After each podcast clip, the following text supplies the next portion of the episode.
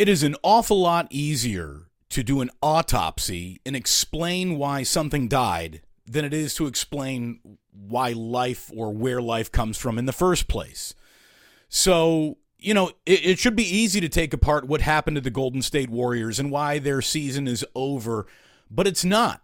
This is not an easy autopsy, but today we'll put our gloves on, we'll pull out the scalpel, we'll do the big Y incision, and we'll try to figure it out. Welcome to the Damon Bruce Show here on a Monday morning. It is really good to have you. Thank you for joining us, whether you're doing it live on YouTube, a little bit later today on YouTube, or going to download that podcast, and you're going to want to get that podcast, which is still exploding in popularity. Thank you all so very, very much. Uh, where did it all go wrong for Golden State? Now, the easy thing to say, the easy thing to point at and look at is to say, well, it all started going wrong with Draymond Green and Jordan Poole and the punch that started the timeline of this year. And if you were just going back to this year's beginning point of where things went wrong, that's a very easy and obvious thing to point at and look at and say, well, that wasn't good. Uh, Tim Kawakami wrote so eloquently, that's when the glow of last June's championship was fully wiped away. Like, that's when the Warriors lost all their momentum and what seemed to be an unbreachable level of team chemistry that they had, you know, all over the league. You know, other teams got along but didn't necessarily love each other the way that the Golden State Warriors have throughout this dynasty. Well, that came to a screeching halt in that punch. But to me, you know, after kind of thinking about it this weekend, uh, we did a, a hell of a post-game show on Friday night, uh, one of the most watched things I've done so far here on YouTube um, and on Twitch. Twitch, we love you too. Thank you so much for hanging out with us as well, if that's where you're doing it. Um, after thinking about this weekend, the real derailment of a possible title this season, I think, probably began with the championship that they actually won last season. Um, think about it. Gary Payton basically in that moment priced himself off the roster before he was able to rejoin the roster. Jordan Poole created like an illusion of value that may now not exist. And again, that punch probably got him paid as much as his potential did because the Warriors just didn't want that hanging over this entire year. The only suggestion of Jordan Poole's greatness that could, you know, still be his one day. Um, but boy, he was bad and at times unplayable uh, in the postseason. Uh, he, he played every single game this year. You know, he played every single game this year, every regular season game, every postseason game he played. That is commendable. You know, Jordan Poole's choices are absolutely in question. His work ethic is not. Um, so what happens to him this offseason? I know a lot of people are talking about how he might get traded, how Kuminga might get traded. Uh, we'll get to all of that when it comes time to get to all of that, but we're still trying to figure out what the hell just happened getting knocked out of the postseason. Uh, again, Kuminga was expected to turn into a player that mattered, and his value decreased in Kerr's eyes when games mattered the most. He became a complete afterthought. You know, James Wiseman, not that he did anything in the N B A Finals or the playoffs really for the Warriors at all last year because he was shut down. But, you know, the illusion of his value, uh, you know, was uh, in, in a weird way buoyed by a playoffs and a finals that he he didn't even participate in. And I, I think that that was the illusion that this two timeline uh, thing could could actually work out for the Warriors. And, you know, it, it clearly this year did not. Last year, the two timeline thing worked out because the second timeline of the youth movement was completely buried on the roster and didn't rear its head to make any mistakes. Hold on, I had the, the space heater underneath here cranking. It's, it's I don't need that. Uh, we're nice and warm. We got a nice cup of coffee here this morning. Ah, very nice.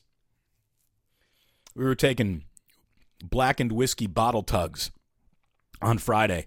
We needed them. We took a few more tugs this weekend. It was needed. Uh, hope your Mother's Day all went well, by the way. Um, another reason why this season went off kilter for the Warriors, I think it's real simple. You know, last year's success and all the success made Steve Kerr like triple down on his stubbornness at times to not play kids in the name of I'm going to play Anthony Lamb and Ty Jerome instead of the further development of Moody. And look at all those regular season games you, you lost anyway. You know, you probably would have lost all of those regular season games and been that bad on the road had you actually played the kids and seasoned them to the point where, you know, they might have done something for you in the postseason instead of being absolute afterthoughts. So Kerr is, you know, not blameless, but the Steve Kerr's got to go, fire Steve Kerr, you can do better than him now crowd is just, that's insane. Let's be completely honest. I think the final piece of the autopsy of what the hell happened can be traced back to Andrew Wiggins pulling a two-month vanishing act. Uh, and that was a big part of not only the fitting it all back together, which maybe took that King series to a seventh game. And that seven-game King series is a big reason why they lost game one against the Lakers. Um, had to burn way too much fuel to get past Sacramento. But Andrew Wiggins in that vanishing act served the Warriors poorly in terms of cohesion, which they were seeking all year, and it it it allowed this team to have to burn way too much fuel getting to the finish line before they could get to the starting line of the N B A's postseason. So there are a lot of reasons why the Warriors' season is over. And everyone wants to say that they're, you know, they're, the Warriors are in tra- charge of their own destiny. They're good enough to be in charge of their own destiny. That's not who they are anymore. It's not. That's not who the Golden State Warriors are anymore. They are not in charge of what happens to them. They are going to be, um, you know, their their success or failure will be determined by the quality of play around them in this league. They're not that much better than everyone that, you know, you don't even have to consider the opponent. It's, you know, if the Warriors play well, they win. If the Warriors play poorly, they lose. It used to be that world. The world has changed. First of all, the entire N B A has caught up with the Warriors stylistically and surpassed the Warriors in terms of athleticism. So those are two factors that went into this falling short. And let's be honest, they ran into the greatness of LeBron James. And the greatness of LeBron James was, you know, able to be Uh, a, a superior to the greatness of Steph Curry and company this time around. And, and Steph was great, but he didn't have any greatness come along with him the way that LeBron. And it's funny, you know, LeBron, he had that foot problem. And everyone's saying, well, look at all these games that he's taken off since he broke the N B A's scoring record. I actually think that came back to benefit the Lakers greatly because it got that team, which was rebuilt at the trade deadline, playing well together and counting on each other uh, and, and starting to trust each other. And, and that went a long way to them now being in the Western Conference Finals, which, by the way, begins tomorrow night. The N B A is dark tonight. No games tonight. Uh, game one of the Western Conference Finals is Tuesday. Lakers at the Nuggets. And then on Wednesday, we begin the Eastern Conference Finals. We'll get into that in just a little bit. Um...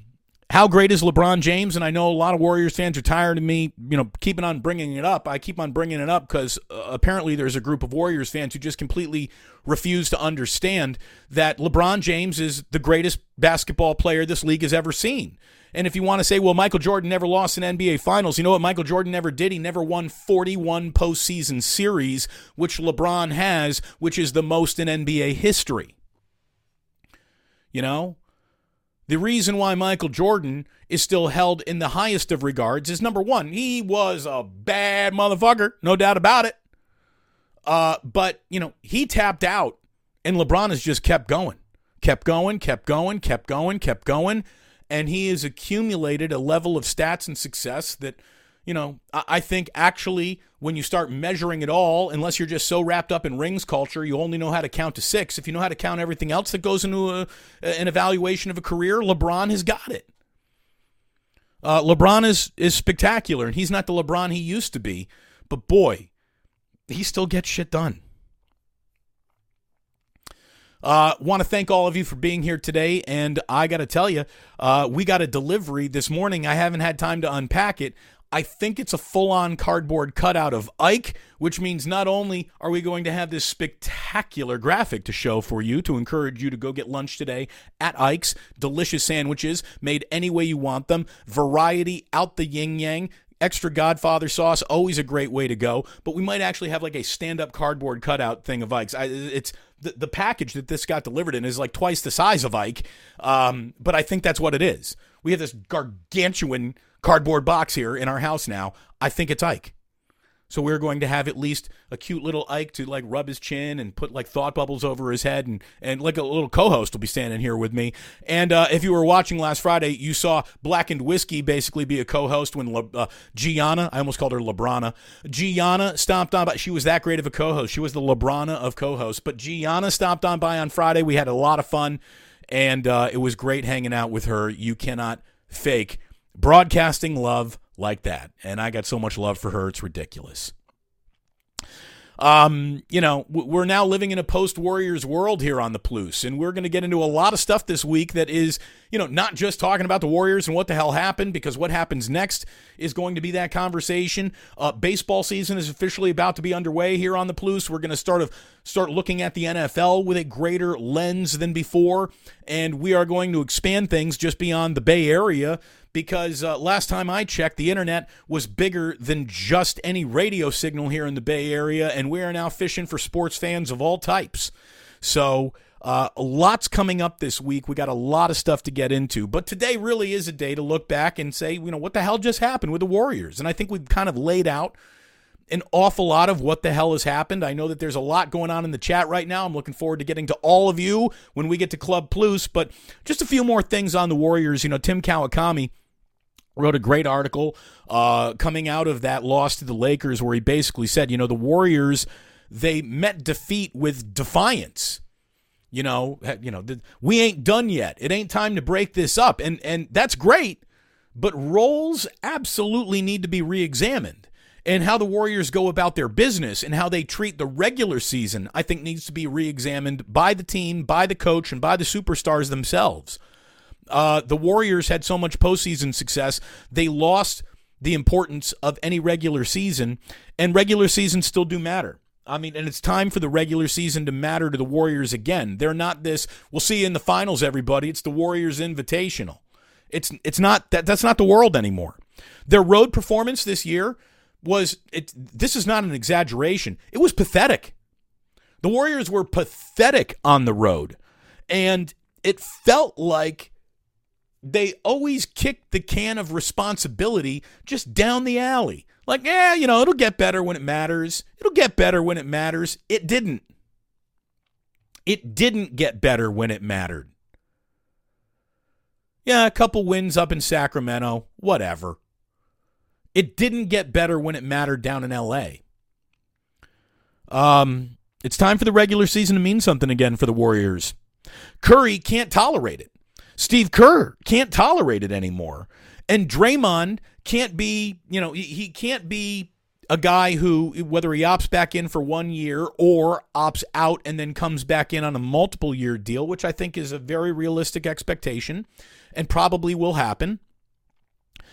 Um, Draymond can't be the guy who sets the tone of, yeah, we're such hot shit that the regular season doesn't matter for us. You know, like, I don't get up to play the Hawks on a Tuesday night. It's time to do that again. And if everyone's a little bit too old to feel that way, well, then bigger changes need to come, and attitude readjustments need to happen. Um, effort matters. And when the Warriors weren't trying to win, they didn't. And even in cases where they were trying to win, I mean, you've never seen a more decorated, successful, victorious franchise make so many personal mistakes. And just, I'm talking from Curry and the timeout that he lost in the playoffs to all, I mean, it's it's ridiculous. You go back to a, a handful of regular season games, they're up late and should have closed those out. They didn't. That can't happen when you have this much of a veteran team. No more wasting spots on Andre Iguodala anymore. I mean, that's just absolutely ridiculous. He's thirty-nine. He played in eight games this year, and his wisdom translated into one of the dumbest basketball teams of the Steve Kerr era. The Warriors were, you know, Eric Pascal-led Warriors level bad at times. Uh, so whatever Andre was around for, whatever wisdom he disp- uh, uh, you know, gave to the team, It didn't mean shit. You know, the old guys don't need a wisdom leader, and the young guys, clearly, it all went in one ear and right out the other. You know, he's been around the block. He's seen so much. He's been, he knows so much. I don't care. I don't care. You got enough guys on this team that have been around the block, seen so much, know, know so much, where you just can't piss away a roster spot. Can't do that anymore. Can't do that anymore. Now, when it comes to, you know, running it back, that's when I said the dynasty's over. This is not just a run it back situation. And there's more than Father Time working against the Warriors. The C B A is officially now working against the Warriors as hard as the rest of the N B A is to try to prevent their fur, you know, further success. John Hollinger wrote a fantastic piece, and I'm not even going to pass this off as it's mine at all. I want to read to you from some of what John Hollinger wrote about the Warriors, and it's really something else. He's like, you know, Father Time absolutely taking its toll, but the C B A is here to finish the job off now. The Warriors spent freely to keep this team together, and especially to augment uh, it once Kevin Durant left, their willingness to absorb a massive luxury tax bill to turn that money into Andrew Wiggins and eventually get them an additional crown in twenty twenty-two was, was great, but... You know, the rules are becoming more draconian just when the Warriors could actually use a little bit more flexibility to kind of keep this thing going. Golden State will only have uh, minimum contracts available to augment the roster unless it slashes and burns what is currently there.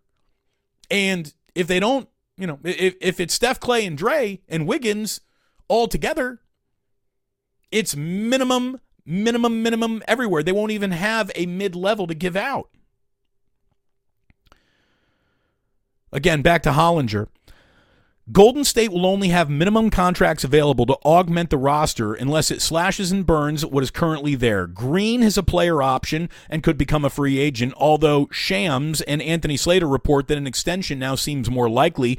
Jordan Poole is coming off a series where he was, you know, kind of unplayable and is about to see a salary bump from a great value of three point nine million dollars to a big liability, unless he turns into a different player again, of twenty-eight point two million dollars. And, you know, I, I don't think his half million dollar bonus for winning Defensive Player of the Year is going to kick in anytime soon. Klay Thompson is set to make forty-three million dollars next year, despite being, at this point, a pretty average player who was low-key brutal for much of the playoffs. I mean, it... It's always a basketball team. It's never one player. But if you wanted to really point at one player who has a level of responsibility to be great in big moments and say, well, that's the player that disappointed the Warriors the most, it was Klay Thompson. Klay is set to make forty-three million dollars again next year. Um... It's becoming increasingly hard for successful teams to pipeline youth, and the Warriors are learning that part too. They thought they had work had a workaround to help the uh, you know the the second pick that became, um, you know, uh, what was his name again? What was his name? Oh, James Wiseman. That's right. And then, you know, they got Kuminga, but obviously Kuminga didn't turn into what they hoped. And really, right now, the young player that I think you can actually say that that, that guy's going to mean something to the Warriors next year is Moses Moody. Outside of that, you know, whether it's been Bob Myers' picks or Kirk Lacob's picks or whatever, whoever's been the most influential voice in the room, players have not landed in a way that the Warriors needed them to land. One more point from Hollinger. The cap rules will continue to chip away at them. For instance, Dante DiVincenzo is making, you know, he made just four and a half million this past season. He's surely going to opt out of his four point seven million dollars deal next year and have offers at a full mid-level exception, which the Warriors' cap position prevents them from matching or even replacing. Again, any player who you're like, oh man, all you need is a mid-level and you can get that guy, you can't get that guy and keep the core that they have right now. So let me tell you, if there was ever a year where, along with trying to rebuild under incredibly difficult circumstances, was absolutely up now for a basketball team, it's this offseason for the Warriors. If you have to compound that with Bob Myers leaving, ugh, I mean, you can get as angry as you want about some of Bob's decisions not coming through for the Warriors, but Bob has had more success than he's had failure here. They got banners to prove it. And trying to reinvent a team and a front office on a fly, that's tough. That's tough. I mean, you better be way light years ahead of everyone if you can do all of that in one year. So, like I said, normally an autopsy and a proof of death is a lot easier to understand than why life has been generated in the first place. But the Warriors are going to be a very interesting case study, and where and why and how it all went wrong, I don't think still is understood. We'll see how much information about what went wrong in that locker room actually bubbles up to the surface now that we're, you know, in the people might start talking portion of the year. Um, it's going to be fascinating to watch how they continue to have success with this, because success is still available to them. Contention is still available to them. Being favored to win an N B A title, I don't think that's still available to them, and that's through the rest of Steph Curry's career. Maybe they do something spectacular and unexpected, but I don't think anyone's going to be picking them as they're about to be champs again anytime soon. Again, the league is caught up in terms of style and has absolutely now surpassed them in terms of athleticism and certainly depth. Looking around at the N B A's remaining Final Four, uh, there is a stunning, stunning note here. The Lakers are the first team in N B A, baseball, football, or hockey history to finish last place outright in their division, yet be among the final four teams remaining in the playoffs. That's unbelievable. It it it speaks to the job that Rob Pelinka did at the trade deadline. He did a spectacular job. You know, he, he saw a team that wasn't built to do it, and he said, I can, I have to rebuild this thing. The Warriors, they looked at their year not going the way they wanted it to, and they just said, we're we're going to stick and stay. You know, and obviously that didn't really work. Pardon me. Did you watch Game seven yesterday? Sixers, Celtics. It, Doc Rivers might be fired before the end of this YouTube Twitch broadcast, before you're done listening to today's podcast. Uh, Doc, dude, he's Game seven cancer as a head coach. And I'm not saying it's all on him, because he's got two guys who are phenomenal stat sheet stuffers, but neither is a leader. I'm talking about Embiid, the M V P of this year, and James Harden, M V P of past year years, and and. and neither of those guys, I think, is built to ever be the guy who leads their team to shit. You know, when your entire stat line is buoyed by living at the free throw line, and you're not allowed to live at the free throw line in the postseason unless you're a Los Angeles Laker, um, you're in trouble. You're in trouble. Doc has now bowed out of five straight Game sevens in a row. Philadelphia has now lost in the Eastern Conference semifinals three years in a row. That, you know, can't blame Ben Simmons on this one. You know, c- can he develop a leader? I don't think he can. You know, uh, I, I just, I think it's time for Doc Rivers to go, and where he resurfaces, because he'll get retreaded somewhere. Who knows? Monty Williams out of Phoenix, and we'll talk about that in a second. How about Eric Spoelstra? Eric Spoelstra, um, is one of the single great coaches this league has ever seen. And I know you probably don't want to hear another segment about Miami Heat culture, but it's true. Miami Heat culture is a thing. Uh, Eric Spoelstra, with basically a team full of N B A equivalent of walk-ons and Jimmy Buckets, who's a killer. Eric Spoelstra and the Miami Heat are in the Eastern Conference Finals for the seventh time in the last thirteen years.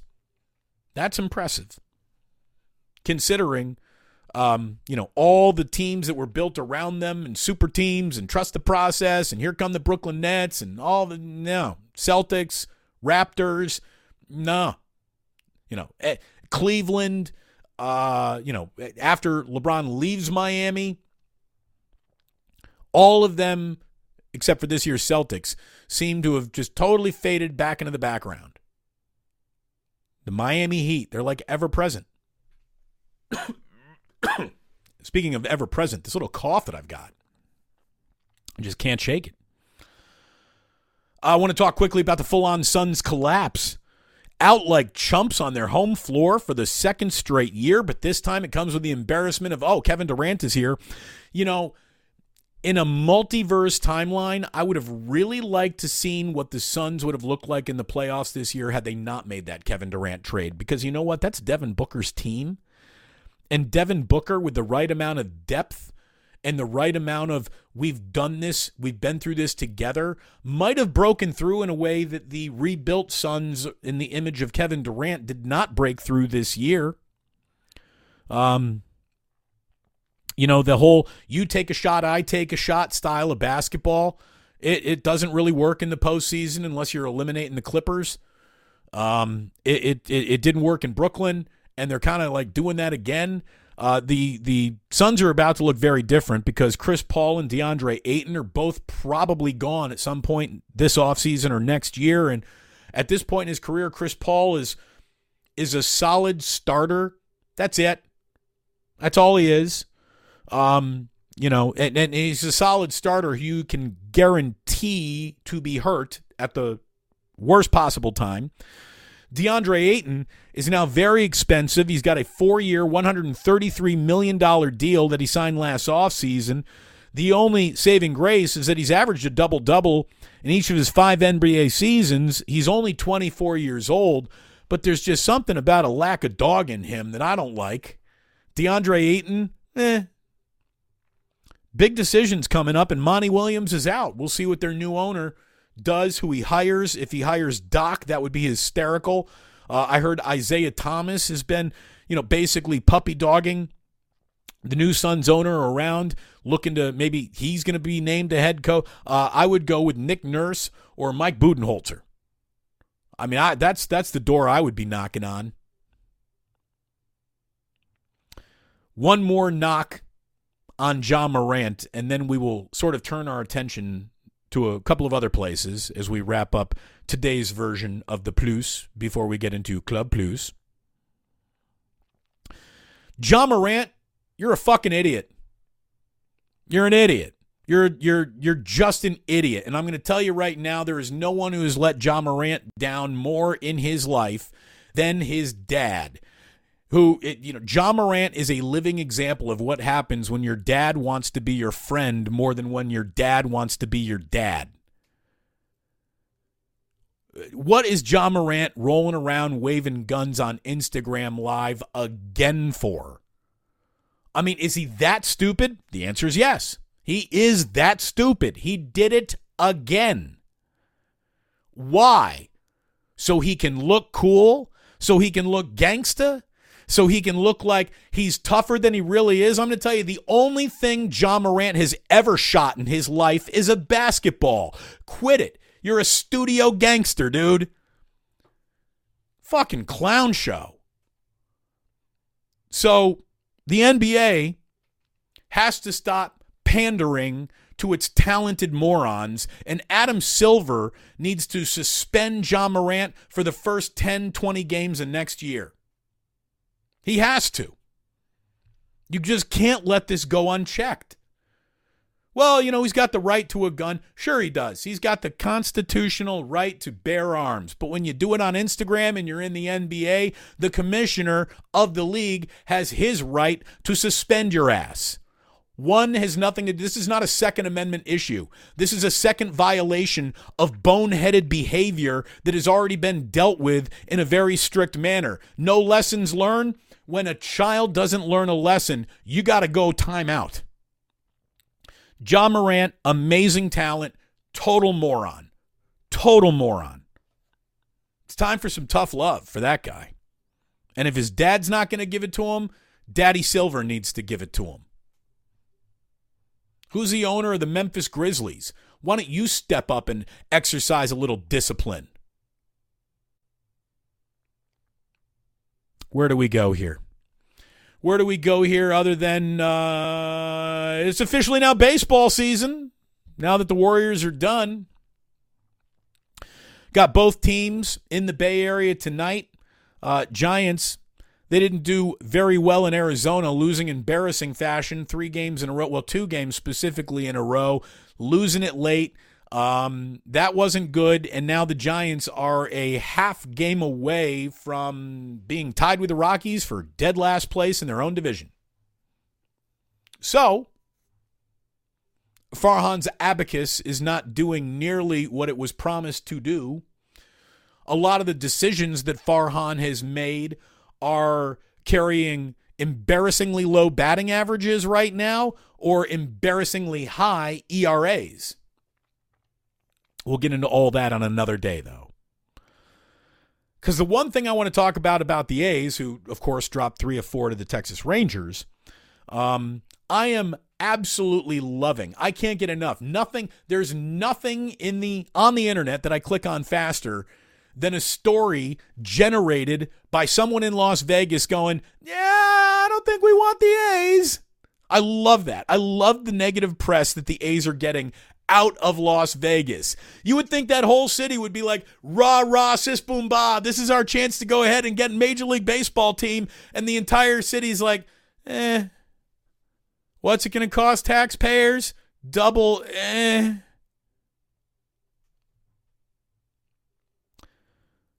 For six years, longer than that, for se- for like the last decade, the A's said it's not just about a stadium, right? They need a, a whole mega real estate project around their deal in order to be competitive again.